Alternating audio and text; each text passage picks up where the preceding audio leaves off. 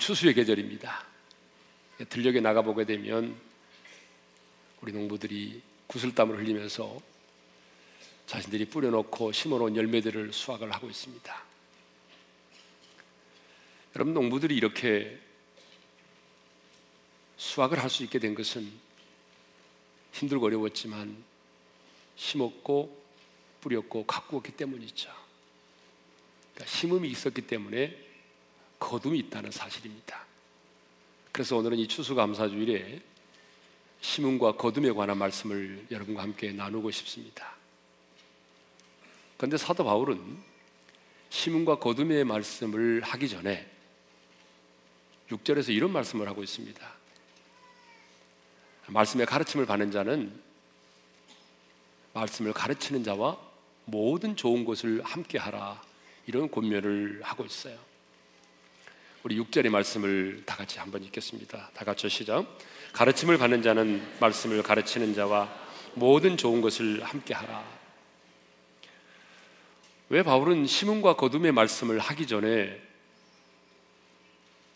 말씀을 가르치는 자와 모든 좋은 것을 함께 하라는 이 말씀을 하고 있을까요? 그것은 말씀을 가르치는 자와 좋은 것을 함께 하는 것 역시 시문과 거둠과 연관되어 있기 때문에 그렇습니다. 그럼 여기 말씀을 가르치는 자는 누구죠? 복음의 도를 전하는 사도 바울과 당시의 말씀의 사역자들을 말합니다. 가르침을 받는 자들은요, 복음의 도를 받아들이고 그 말씀대로 살려고 했던 갈라디아 교회 성도들을 말합니다. 그러니까 오늘날로 말하면 목회자와 성도들을 말하는 거죠. 그러면 여기 모든 좋은 것이라고 하는 것은 무엇을 의미할까요? 모든 좋은 것을 함께 하라고 그랬잖아요. 이 좋은 것이라고 하는 헬라의 단어를 살펴보니까 이중적 의미를 가지고 있어요. 그러니까 영적인 의미, 물질적인 의미, 이중적 의미를 가지고 있는데 영적인 의미를 본다면 모든 좋은 것을 함께 한다고 하는 것은 뭐냐 그러면 바울을 비롯한 말씀의 사역자들이 전했던 그 복음의 도를 온전히 믿고 받아들이고 그리고 그 복음에 합당한 자로 살아가는 것을 말합니다. 여러분 갈라디아 교회는 사도 바울이 전도를 해서 세운 교회잖아요. 그런데 바울이 떠나고 난 이후에 바울을 대적하는 사람들이 들어와서 교회를 분열시키고 큰 혼란에 빠뜨렸습니다. 그들은 바울은 베드로나 다른 제자들처럼 예수님께로부터 부르심을 받은 사도가 아니고 동시에 율법과 할례를 따르지 않은 유대인이라면서 바울을 대적을 했어요. 이들로 말미암아 교회가 분열되기도 하고 큰 어려움 가운데 빠지게 됐습니다.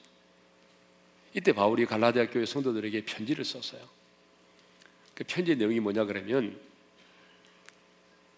자신이 부활하신 주님으로부터 직접 사도직을 받은 사도이고 자신이 전한 복음 안에서 성도들을 흔들리지 않고 굳건히 서 있기를 원하는 그런 내용이었습니다. 그러니까 문맥적으로 보게 되면 말씀을 가르치는 자와 모든 좋은 것을 함께 하라고 하는 이 말씀은요. 그 말씀을 말씀을 전하는 자들의 가르침을 온전히 믿고 받아들이고 그리고 그 복음에 합당한 자로 살아가라는 거예요. 그것이 바로 말씀을 가르치는 자와 모든 좋은 것을 함께 하는다는 의미입니다. 사도행전 17장에 보게 되면 베레아 사람들이 바로 그런 사람들이었어요. 베레아에 있는 성도들은 하나님의 말씀을 받을 때 어떻게 받았냐면 간절한 마음으로 말씀을 받고 이것이 그러한가 하여 날마다 상고했다라고 기록되어 있습니다. 그래서 성경은 이 베레아 사람들을 뭐라고 말하냐면 너그러운 사람이라고 기록하고 있고 이전 개혁 성경은 신사적이었다라고 말하고 있습니다. 그렇습니다, 여러분. 자, 말씀을 가르치는 자와 모든 좋은 것을 함께 한다고 하는 것은 뭐라고요? 그 말씀을 가르칠 때에 그 말씀을 온전히 믿고 받아들이고 그 말씀대로 합당하게 살아가는 것입니다. 여러분, 그것이 말씀을 가르치는 자와 정말 모든 좋은 것을 함께 하는 것이에요. 이 말씀을 전하는 우리 목회자들이 제일 힘들고 힘들고 괴로울 때가 있어요. 그게 뭐냐 그러면 아무리 말씀을 온전히 가르치고 전해도 그 말씀을 순전하게 받아들이지 않아요. 어떻게 받아들이냐면 자기가 가지고 있는 사상과 자기의 주관과 자기의 생각의 범위 내에서 받아들여요. 그러니까 하나님이 말씀이 그렇다고 한다면 내 생각을 내려놓고 내 주관을 내려놓고 받아들여야 되는데 여전히 하나님의 말씀을 받아들일 때도 자기의 사상과 자기의 생각과 자기의 주관 안에서 받아들인다고. 그래서 어떤 말씀은 은혜가 된다라고 말하고 어떤 말씀은 받아들일 수 없다라고 말을 해요. 또 어떤 분들은요, 이 시대적 분위기에 따라서 말씀을 받는 분들이 있어요. 이 시대적 분위기가 그러니까 사회적 분위기가 그러니까 그 사회적 분위기에 의해서 말씀을 받아들이고 또 받아들이지 않는 분들이 있어요. 여러분 이것은 말씀을 가르치는 자와 모든 좋은 것을 함께하는 사람이 아닙니다. 제자 훈련을 하고 우리가 사역 훈련을 하지만 여러분 제자 훈련을 하고 사역 훈련을 해도 여전히 가치관은 변화되지 않고 여전히 성격은 부정적이고 여전히 하나님 중심이 아닌 세상 중심으로 살아가는 사람이 얼마나 많습니까? 그런 사람들을 보게 되면 참 말씀을 전하고 가르치는 우리들이 힘들고 어려울 때가 많아요. 괴로워요, 사실은. 누군가 말씀을 전하는 저에게 가장 좋은 것을 함께 하는 것이 무엇이냐고 물어온다면 저는 이렇게 말하겠어요. 아론과 훌처럼 내가 힘들고 어려울 때 나의 연약함을 위해서 함께 기도해 주고 하나님께서 우리 교회 주신 그 거룩한 비전을 함께 품고 함께 도전하며 나가는 사람. 여러분 그 사람이 제게 있어서는 가장 좋은 사람입니다. 저는 우리 교회 장로님들을 포함한 우리 어린의 모든 지체들이 모든 좋은 것을 함께하는 그런 동역자가 되기를 주님의 이름으로 축원합니다.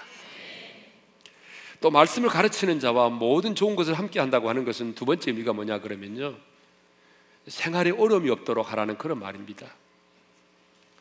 여러분, 바울이 이 편지를 쓸 때는 어떤 사람이 많았냐면요.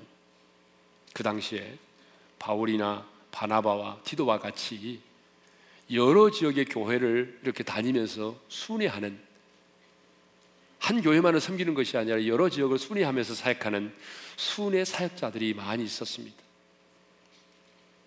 그러므로 그 지역 지역을 다니면서 복음을 전하는 그 말씀의 사역자들이 생활 때문에 어려움 당하지 않도록 생활에 필요한 모든 것을 공급해 주라 그런 말이거든요. 사실 바울이 갈라디아 교회를 개척하여 복음을 전했을 때 그들은 바울이 전하는 복음을 듣고 너무나 감격했습니다. 그래서 갈라디아 교회 성도들은요 바울을 천사와 같이 영접을 했어요. 심지어는 눈이 좋지 않은 바울을 위해서 자신들의 눈마저 빼어주려고 했어요. 갈라디아서 4장 15절을 보게 되면 이처럼 바울과 갈라디아 교회 성도들은 정말 처음에는요 모든 것을 함께 할 수 있는 좋은 관계였어요. 그런데 거짓 교사들이 들어오면서 이런 관계들이 많이 손상을 입은 것입니다. 오늘날에도 말씀의 가르침을 받는 성도는 말씀을 가르치는 자와 좋은 관계를 유지해야 됩니다. 여러분, 말씀을 전하는 교육자와 좋은 관계를 유지하시기 바랍니다. 절대로 원수 맺지 마세요. 왜냐하면 성도는요, 말씀을 전하는 자를 통해서 생명의 양식을 공급받고 영적인 보호를 받기 때문에 그렇습니다. 그래서 말씀을 가르치는 자와 모든 좋은 것을 함께하는 관계가 되려면 우선 말씀을 전하는 사역자가 가르침을 받는 성도들로부터 신뢰를 받을 수가 있어야 됩니다. 여러분 신뢰가 무너지면 참 은혜받기 어렵습니다. 그러니까 말씀을 가르치는 사역자가 어때요? 순결하고 그 다음에는요 신뢰할 수 있어 사역이 없어야 돼요.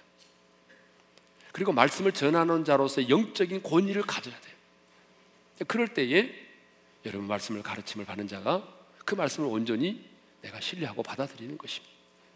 뿐만 아니라 성도들은 그 말씀을 선포하고 가르치고 전하는 자들이 말씀을 전할 때에 열린 마음과 사모하는 마음으로 그 말씀을 온전히 믿고 받아들이고 또 그 말씀대로 살려고 몸부림치는 자세가 필요합니다. 저는 우리 오린교회 모든 성도들이 말씀을 전하는 우리 모든 교육자들과 모든 좋은 것을 함께 나누는 그런 관계가 되기를 소원합니다.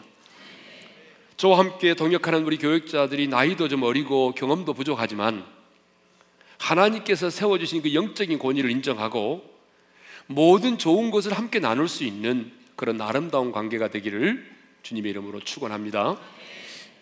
자, 사도 바울은 말씀을 가르치는 자들과 모든 좋은 것을 함께 하라는 권면에 이어서 스스로 속이지 말라는 말씀을 하고 있습니다. 여러분 7절의 말씀을 다 같이 읽겠습니다. 시작. 스스로 속이지 말라. 하나님은 업신여김을 받지 아니하시나니 사람이 무엇으로 심든지 그대로 거두리라. 한번 따라서 하십시다. 스스로 속이지 말라. 여러분 인생을 살다 보게 되면 한두 번쯤은 친구나 동료나 이웃들로부터 아니 성도로부터 속임을 당한 적이 있을 것입니다. 우리 인생 가운데 여러분 속고 속이는 일이 얼마나 많은지 모릅니다. 우리 인생 가운데 속는 일이 얼마나 많으면 푸시킨이 삶이 그대를 속일지라도 슬퍼하거나 노하지 말라 그런 유명한 시를 남겼겠어요.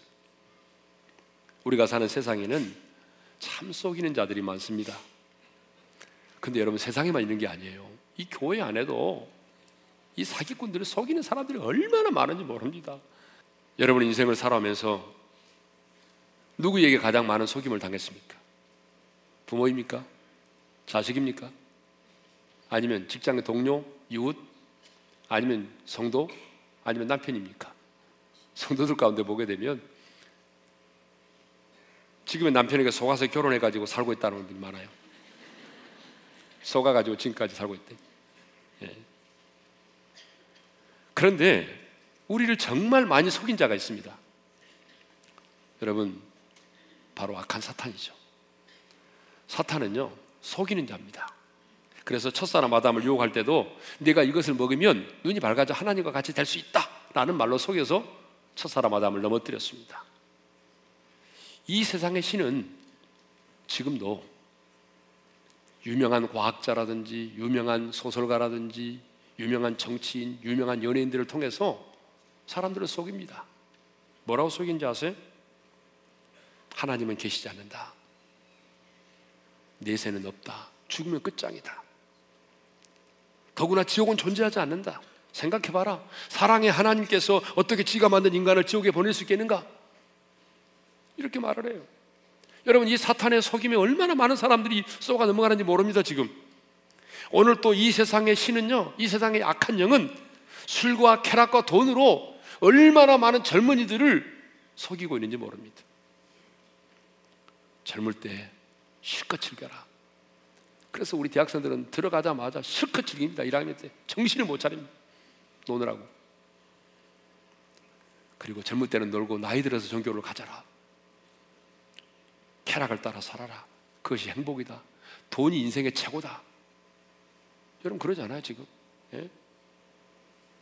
지난 6월에 흥사단 투명사회 운동본부에서 전국 초중고생 2만 1000명을 대상으로 설문을 조사를 했는데 여러분 설문의 내용이 뭔지 아세요? 만일 10억이 생긴다면 죄를 짓고 1년 동안 감옥에 가도 괜찮겠느냐 그거였어요. 근데 여러분 놀랍게도 3명 중에 한 명이 3명 중에 한 명이니까 여러분 자녀도 포함됩니다. 3명 중에 한 명이 돈 10억만 생긴다면 내가 죄 짓고 감옥에 가서 1년 동안 있겠다. 라고 대답을 했다는 거예요. 3명 중에 한 명이 예? 그러니까 여러분 지금 이 땅을 살아가는 우리 청소년들이 얼마나 타락한 윤리의식을 가지고 있느냐 그 말이에요 지금 그런데 우리 주변에 있는 사람들보다도 아니 악한 영보다도 우리를 더 많이 속이는 자가 있습니다 누구죠? 바로 우리 자신입니다 그래서 성경은 말합니다 스스로 속이지 말라 이 말은 스스로 속아 넘어가지 말라는 얘기죠. 자기께 넘어지지 말라는 말입니다. 그렇습니다. 우리는 누군가로부터 속임을 받는 것보다 스스로 우리 자신을 속일 때가 더 많습니다. 우리는 하루에도 수없이 내 자신을 속이면서 내 인격을 속이면서 내 신앙의 양심을 속이면서 살아갑니다. 여러분 성경에도 보게 되면 스스로 자신을 속인 사람들이 정말 많습니다. 구약에서 신약에서 대표적으로 한 사람씩을 들어보겠어요. 구약은 아간입니다. 여러분 여리고성을 정복할 때에 이 전쟁의 승리가 하나님께로 말미암는 것을 확실히 하기 위해서 하나님께서 어떤 전리품도 취하지 말라고 말씀하셨거든요. 근데 아간이라는 사람이 탐욕 때문에 신하사 네트 한 벌과 금은 덩어리를 훔쳤어요. 탐욕 때문에 자신을 속인 것입니다. 신약에 보게 되면 아나니아와 삽비라 부부가 나옵니다. 여러분 초대교회 성령이 임했어요. 여러분 성령이 임하니까 뭐 성령 임하면 펄떡펄떡 뛰고 끝나는 게 아닙니다. 딱 성령이 임하니까 가치관이 바뀌고 인생의 우선순위가 바뀌었어요. 그래서 초대교회 분위기가 어떤 분위기냐 그러면 성령의 충만을 받은 초대교회 성도들의 분위기가 이런 분위기였습니다. 자기의 것을 자기의 것이라고 하지 않았어요. 그리고 자기의 소유를 팔아서 가난한 자들을 위해서 구제했어요. 그러니까 분위기가 어떤 분위기냐면 자기의 있는 것을 팔아가지고 가난한 사람들을 구제하는 그런 분위기였다니까, 교회 분위기가. 그러다 보니까, 어때요? 아나니아 사피라도 그 분위기에 편승해서 자기의 땅을 팔았어. 그런데 딱 땅을 팔고 나니까 탐욕이 생기는 거예요. 그래서 일부를 숨겼어요. 그리고 그 모든 땅을 다 판 것처럼 팔아서 드리는 것처럼 사도들 앞에 두었어요. 여러분 자신을 속인 것입니다. 탐욕 때문에. 그래서 아간도 아나니아와 삽비라도 비참하게 죽임을 당했어요. 그런데 아간만이 아니라 아나니아와 삽비라만이 아니라 우리 역시 스스로 자신을 속이며 살 때가 얼마나 많은지 모릅니다. 하나님을 가장 사랑하는 것처럼 찬송도 하고 하나님을 가장 사랑하는 것처럼 봉사도 하고 예? 그렇지만 실제로 보게 되면 하나님보다는 세상을 더 사랑하고 하나님 앞에 얼마나 인색한지 모릅니다. 절대로 손해는 안 봅니다. 예수님은 바보처럼 살았는데 하나님의 사람인 우리는 절대로 손해 안 봅니다. 예수 믿는 사람이 죽어도 손해 안 보려고 그래요. 자식들에게 기도를 하라고 말하면서도 자신은 기도를 하지 않아요. 자식들에게 부끄러움이 없는 삶을 살라고 말하면서도 자기 자식은 술집에 가게 되면 자기 딸 같은 애를 옆에 앉혀놓고 술을 잡수세요. 찔림을 받을지어다. 자녀들에게 정직을 가르치면서 자신은 탈세를 하고 빌려온 돈을 갚지 않아요. 모두 다 자신을 스스로 속이는 일입니다. 왜 우리 주님이 그토록 바리새인들을 미워하고 책망하고 싫어한지 아세요? 그들의 마음은 온갖 추함과 더러움으로 가득 차 있으면서도 자신들이 가장 의로운 것처럼 자신들이 가장 경건한 것처럼 자신들만이 계명을 지켜 행한 사람처럼 그렇게 행동했기 때문에 그렇습니다. 예수님 당시의 종교 지도자들이 스스로 자기 자신을 속이는 삶을 살았던 것처럼 여러분 오늘날도 말씀을 가르치는 이치에 있는 우리 목회자들이 스스로 자신을 속이는 삶을 살 때가 얼마나 많은지 모릅니다. 한국 교회가 이렇게 병들고 한국 교회가 이렇게 사람들로부터 비난을 받고 한국 교회가 이렇게 약해진 이유도 따지고 보게 되면 저를 포함한 목회자들이 교회의 지도자라고 하는 장로들이 스스로 자신을 속이는 삶을 살고 있기 때문입니다. 그러므로 여러분 한국 교회가 새로워지려면 저를 포함한 한국 교회 지도자들의 목사와 장로들이 먼저 가슴을 치며 회개해야 합니다. 근데 문제는 우리 자신에 대한 애통함이 없다는 거예요. 하루에도 수없이 스스로 자신을 속이며 살아가면서도 자신에 대한 애통이 없다는 것입니다. 우리는 누군가로부터 속임을 당하면요. 얼마나 억울하게 생각하는지 몰라요. 너무나 분해서 잠을 이루지 못할 때가 있어요. 그런데 우리 자신에 대해서는요, 얼마나 관대한지 몰라요. 우리가 우리 자신에 대해서는요, 얼마나 관대하고, 우리 자신에 대해서는 우리가 외통하지 않아요.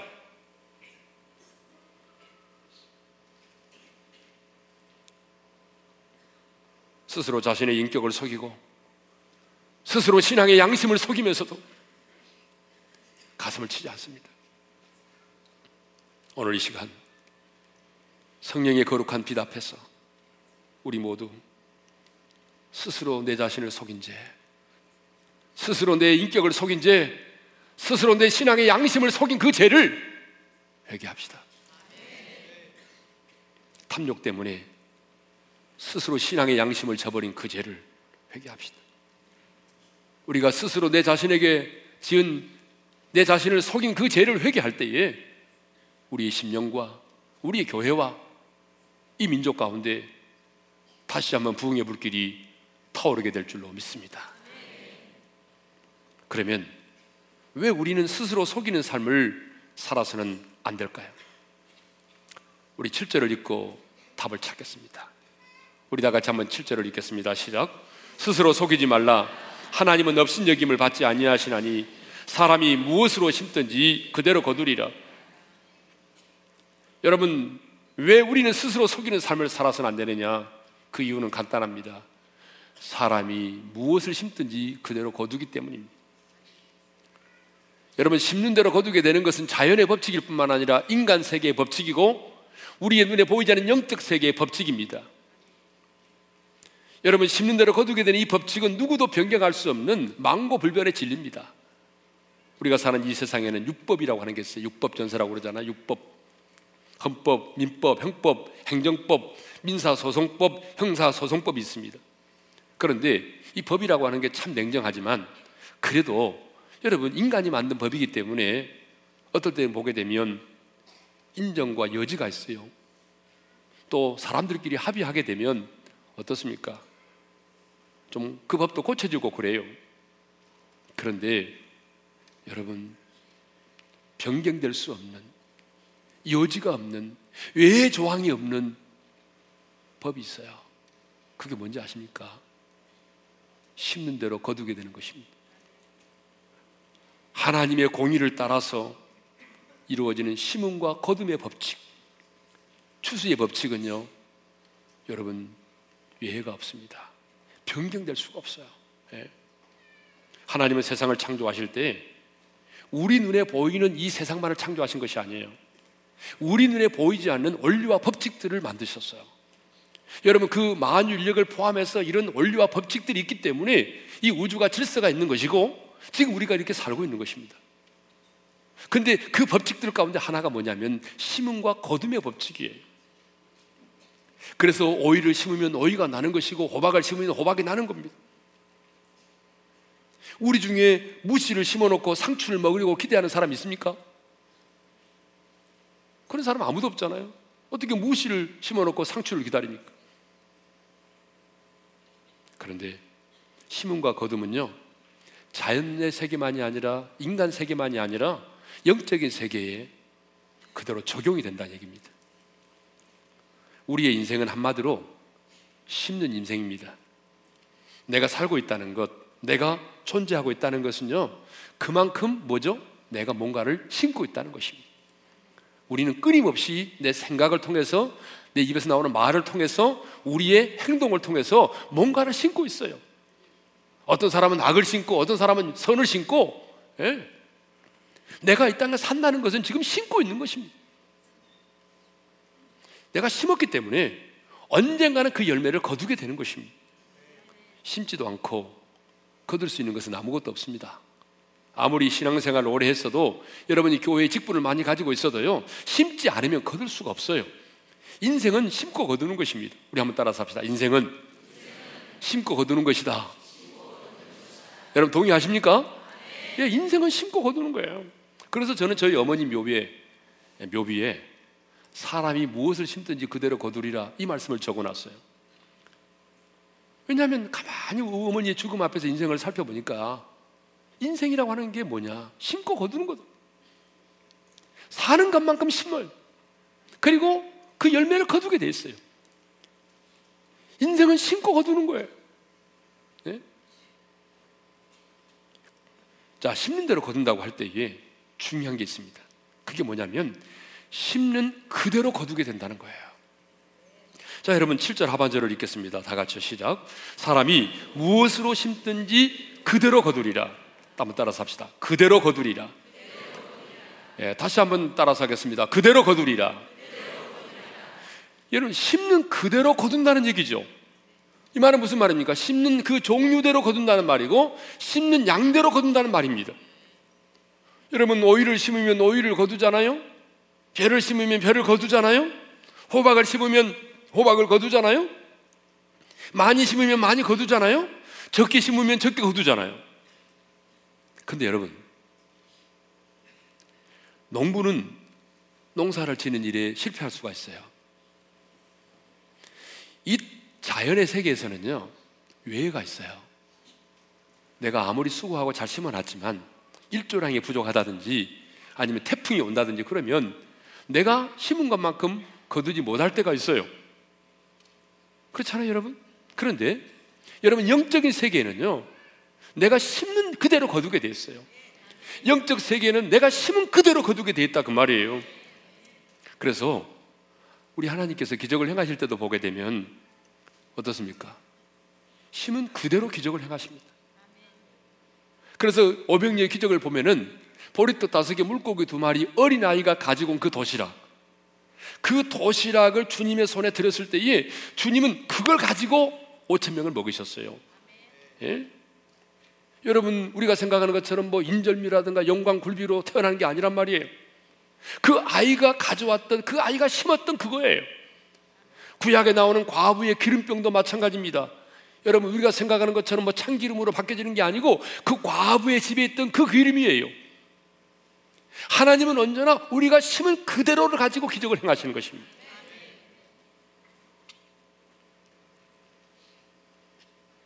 그래서 성경을 보게 되면 반드시 일한 대로 거두게 하신다고 말씀하시죠. 고린도서 3장 8절을 읽겠습니다. 시작. 각각 자기가 일한 대로 자기의 상을 받으리라. 거기 보니까 일한 대로. 요한계시록 22장 12절에 보게 되면 행한 대로라는 말이 나옵니다. 다 같이 읽겠습니다. 시작. 보라 내가 속히 오리니 각 사람에게 그가 행한 대로 갚아주리라. 예. 여러분 민수기 14장 28절을 읽겠습니다. 다 같이요. 너희 말이 내 귀에 들린 대로 내가 너희에게 행하리니 열 명의 정탐꾼들의 악평을 듣고 이스라엘 백성들이 원망했잖아요. 차라리 우리가 이 광야에서 죽었으면 좋았을 것을. 근데 하나님이 그걸 들으셨어요. 그리고 하나님 말씀하십니다. 너희 말이 내 귀에 들린 대로 내가 너희에게 행하겠다. 그래서 여러분 이스라엘 백성들이 어떻게 됐어요? 자기들이 말한 그대로 광야에서 죽었잖아요. 가나안 땅에 들어가지 못하고 말이 씨가 된다고 하지 않아요? 감사의 말을 하게 되면 감사하는 일이 생겨나는 것입니다. 허구한 날 불평과 원망을 하면은요, 여러분 감사할 일이 생기지 않아요. 감사할 때 기적이 일어납니다. 감사를 심으면 감사의 열매를 거두게 되는 것입니다. 불평과 원망의 말을 하게 되면 여러분 불평과 원망의 열매를 거두게 되는 것입니다. 뿐만 아니라 하나님은 본을 보인 대로 거두게 하십니다. 여러분 부모 자식은 부모의 뒷모습을 보고 자란다고 그러잖아요. 그러니까 내가 부모에게 효도하면 자식이 그것을 본 대로 부모에게 효도합니다. 부모가 허구한 날 술에 취해 가지고 막 술 냄새를 풍기고 그냥 고성방가를 지르면서 집에 들어오게 되면 여러분 아들이 그 모습을 보고 나중에 그대로 하게 됐어요. 예? 여러분 고성방가가 뭐예요? 밤에 야밤에 길에서 막 소리 취해가지고 예? 노래를 부른 거 아니에요? 그 고사성어를 가지고 유천 선생님이 얘들한테 물어봤다잖아요. 그러니까 밤에 술에 취해가지고 길거리에 노래를 부르는 사자성어를 뭐라고 하냐? 끝에는 가로 끝난다 그러니까 이럴 수가. 별 얘기가 다 나왔어요. 한 아이가 아빠인가? 아빠인가? 바꿔야 돼요. 고사성어 아빠인가로. 아버지가 그런 모습을 보여준 거예요. 맨날 술 취해가지고 막 들으면서 막 발로 차고 들어. 여러분, 자식이 그 모습을 본 대로 자라는 거예요. 하나님은 심는 그대로 거두게 하십니다. 그러니까 심는 그대로 거둔다는 말이 뭐예요? 네가 행한 대로, 네가 심는 대로, 네가 말한 대로, 네가 본을 보인 대로 그대로 거두게 하시겠다는 거예요. 그러면 왜 하나님은 심는 대로 거두게 하시는가? 왜 하나님은 심는 대로 거두게 하시는가? 그것은요, 심는 대로 거두지 못하게 된다면 하나님이 업신여김을 당하게 되기 때문에 그렇습니다. 여러분 다시 한번 7절을 읽겠습니다. 다 같이 시작. 스스로 속이지 말라. 하나님은 업신여김을 받지 아니하시나니 사람이 무엇으로 심든지 그대로 거두리라. 여러분 여기서 업신여김을 받지 않는다는 말은 조롱을 당하지 않는다 그런 말이거든요. 만일 심는 대로 거두지 못하게 된다면 어떻게 될까요? 자, 예를 들어서요. 육체를 위하여 심는 자가 썩어질 것을 거두지 않고 영생의 열매를 거두게 된다면 어떻게 되죠? 교만을 심고 탐욕을 심은 자가 멸망이 아닌 영생의 복을 받아 누리게 된다면 어떻게 될까요? 하나님의 공의는 사라지고 말 것입니다. 그리고 하나님은 그 사람들에 의해서 업신여김을 당하게 될 것입니다. 그런데 의로우신 우리 하나님은 자신을 자신이 조롱을 받도록 내버려 두지 않습니다. 많은 사람들은 이렇게 말합니다. 내가 뿌리지 않았는데 이 열매를 거두게 되었다라고. 또 내가 많이 심고 많이 뿌렸는데 적게 거두게 되었다라고. 또 내가 좋은 것을 심었는데 나쁜 열매를 거두게 되었다라고. 여러분 이렇게 말하는 분들 많이 있습니다. 그런데 하나님은 그런 사람들에게 말씀하십니다. 나를 업신여기지 마라. 더 이상 나를 조롱하지 마라. 여러분 그것은 하나님을 업신여기는 것입니다. 더 이상 하나님을 조롱하지 마십시오. 하나님은 심는 대로 거두게 하십니다.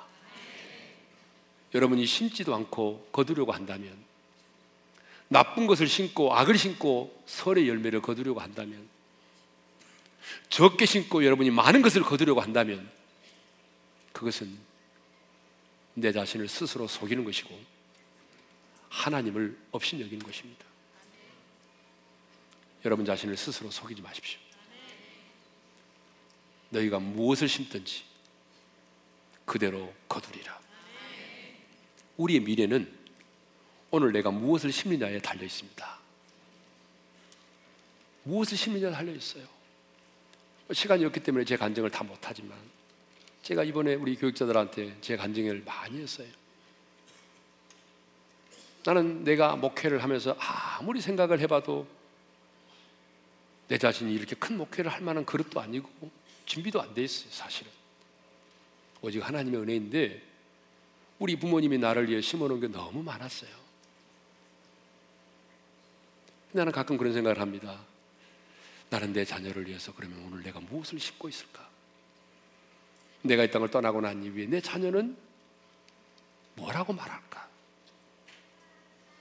여러분, 우리의 미래는 내가 오늘 무엇을 심느냐에 달려 있는 것입니다. 그러므로 여러분,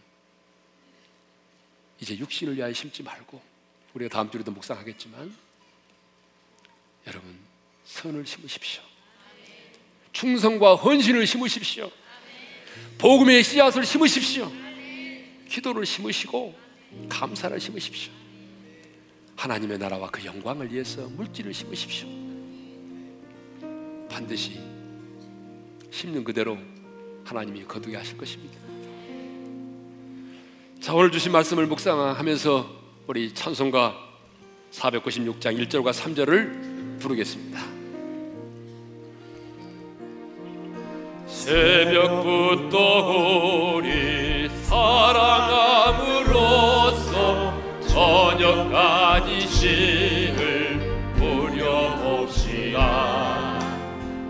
열매 차차 익어 혹시 거둘 때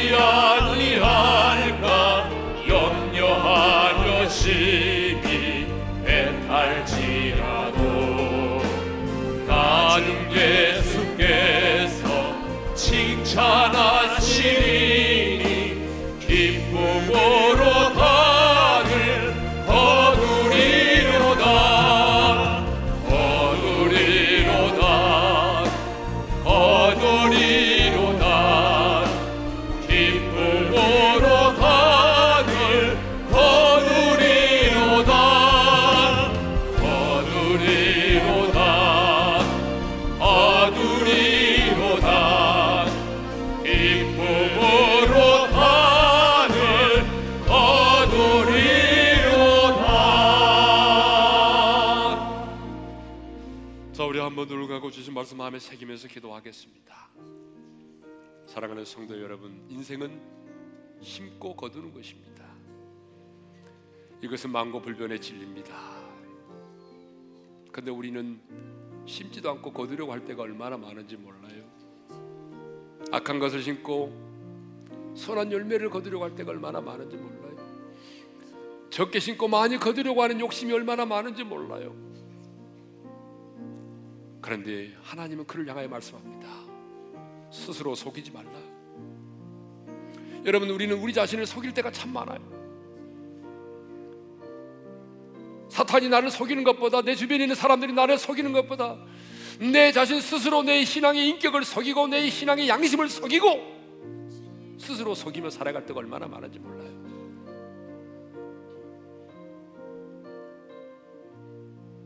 여러분 스스로를 속이며 살아가는 자에게 하나님 말씀하십니다. 나는 너 심적임을 받지 않는다. 더 이상 나를 조롱하지 마라. 여러분 이제부터라도 심읍시다. 우리의 미래는 오늘 내가 무엇을 심느냐에 달려 있습니다. 인생은 어차피 심는 겁니다. 내 생각과 내 말과 행동을 통해서 심는 것입니다. 그렇다면 여러분 우리의 주어진 시간이 얼마인지 모르지만 이 땅에 사는 날 동안에 그 남은 인생에 주어진 시간에 의를 심고 복음을 심고 기도를 심고 감사를 심고 생명을 심어서 기쁨으로 단을 거두게 되는 우리 모두가 되기를 원합니다. 주신 말씀 붙들고 주님 이제 심겠습니다. 악을 심지 않고 선을 심겠습니다. 주님의 나라와 그 영광을 위해서 내가 심겠습니다.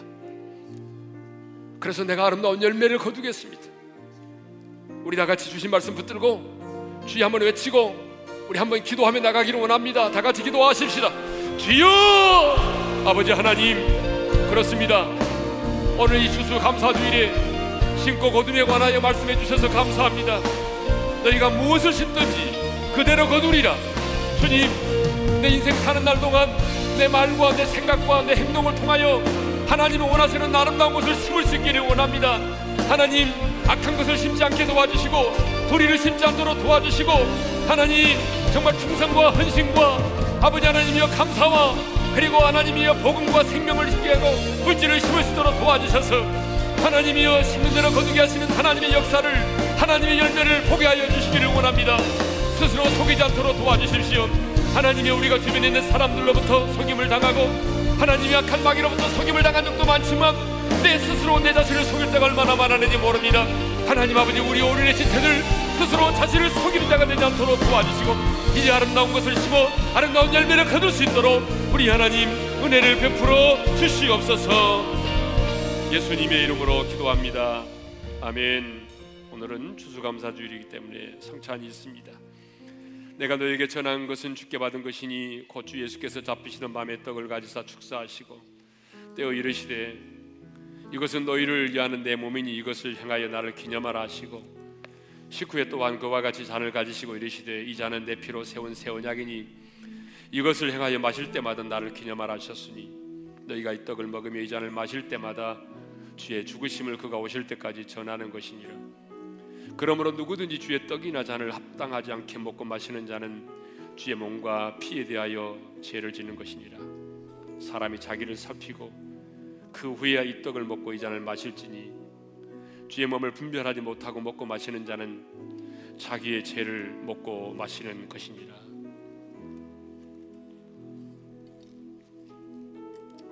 성도 여러분, 오늘 우리는 주님의 성찬에 참여하게 되었습니다. 우리가 믿음으로 먹고 마시게 될 이 떡과 잔은 우리 주님이 나를 위하여 십자가상에서 지키신 주님의 살이고 주님의 피입니다. 믿음으로 우리가 이 떡과 잔을 들게 될 때에 주님께서 말씀하신 것처럼 주님이 내 안에 내가 주님 안에 있음을 알게 될 것입니다. 주님과 내가 연합되어 있다는 사실을 성찬을 통하여 예비된 그 하나님의 놀라운 은혜를 우리 모두가 받아들이기를 원합니다. 성찬의 의미를 알지 못하신 분, 구원의 확신이 없으신 분들, 신앙의 양심상 지금 내가 거리끼는 부분이 있다면 여러분 이 성찬에 참여하지 않음이 본인에게 유익합니다. 반드시 성찬의 의미를 알고 구원의 확신을 가지고 성찬의 의미를 아는 분들만이 이 성찬에 참여해 주시길 바랍니다.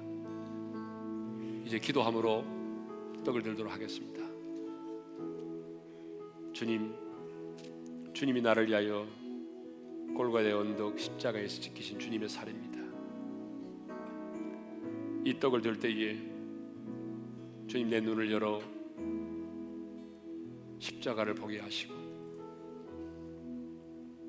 십자가에 죽으시고 부활하사 영으로 내 안에 찾아오신 그 주님 주님과 내가 온전히 연합되어 있음을 경험하게 도와주십시오. 그 하나님의 사랑을 머리가 아닌 가슴으로 영으로 경험하게 도와주시옵소서. 예수님의 이름으로 기도합니다. 아멘.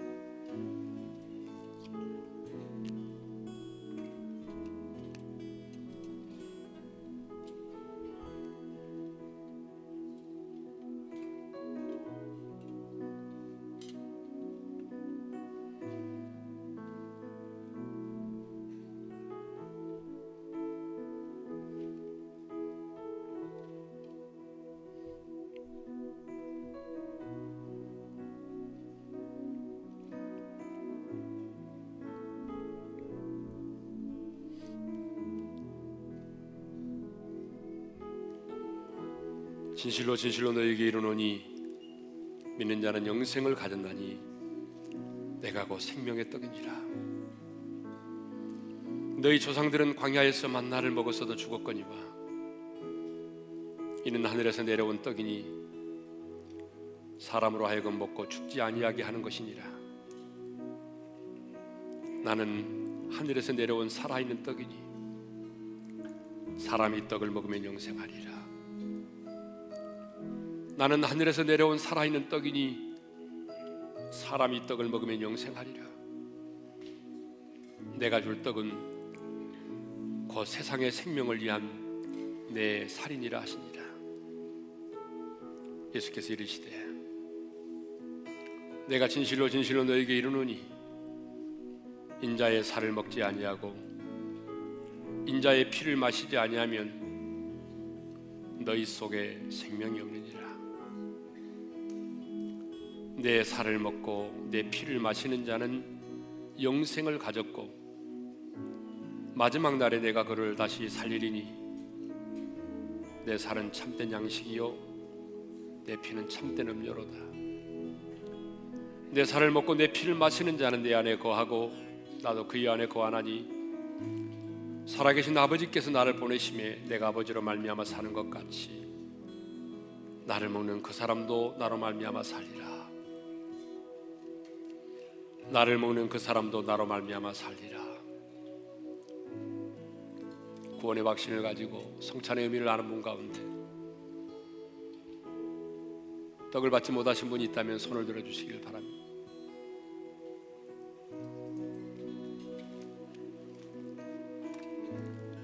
이제 잔을 들도록 하겠습니다. 기도하겠습니다. 사모하는 주님.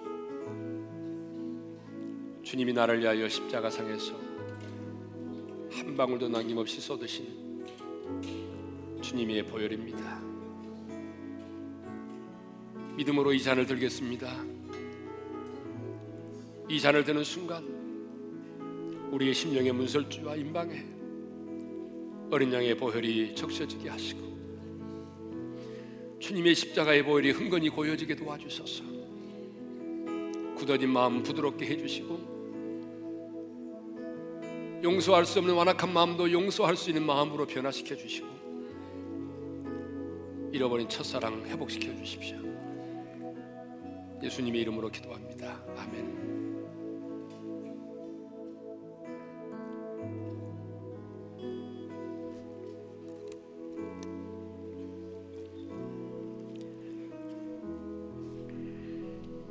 각자 기도하며 드시고 자는 나갈 때 반납을 해 주시기를 바랍니다. 그가 찔림은 우리의 허물 때문이요 그가 상함은 우리의 죄악 때문이라 그가 징계를 받음으로 우리는 평화를 누리고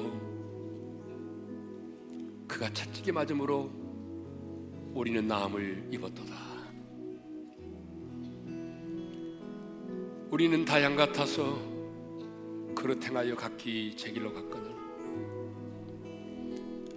우리는 다 양 같아서 그릇 행하여 각기 제 길로 갔거늘. 여호와께서는 우리 무리의 죄악을 그에게 담당시키셨도다 여호와께서는 우리 무리의 죄악을 그에게 담당시키셨도다. 사랑의 주님 주님이 나를 위하여 십자가 상에서 흘리신 언약의 피입니다. 주님 우리는 이 보혈로 말미암아 제 삶을 얻었고 목보다도 더 검고 피보다도 더 붉은 우리의 죄악이 씻김을 받았습니다. 유월절 어린 양 주님의 이 보혈이 우리를 향한 하나님의 진노를 멈추게 했습니다. 이 보혈의 능력을 우리가 믿습니다.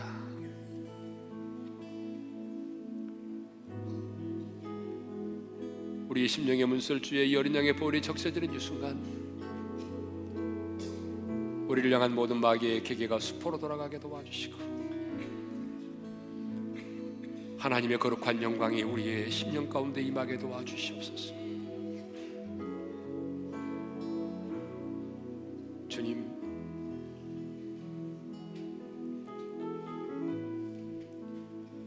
주님의 그 보혈의 능력으로 말미암아 삶에 지치고 고나여 있는 우리 지체들이 일어서게 하시고 이 보혈의 능력으로 말미암아 사탄의 참소와 모든 정죄로부터 자유함을 얻게 도와주시고 주님의 이 십자가의 보혈의 능력으로 말미암아 치유와 회복의 역사를 경험할 수 있도록 은혜를 베풀어 주시옵소서. 떡을 받고 잔을 받지 못하신 분이 계시면 손을 들어 주시길 바랍니다. 자, 기도하고 축도로 마치겠습니다. 거룩하신 우리 아버지 하나님,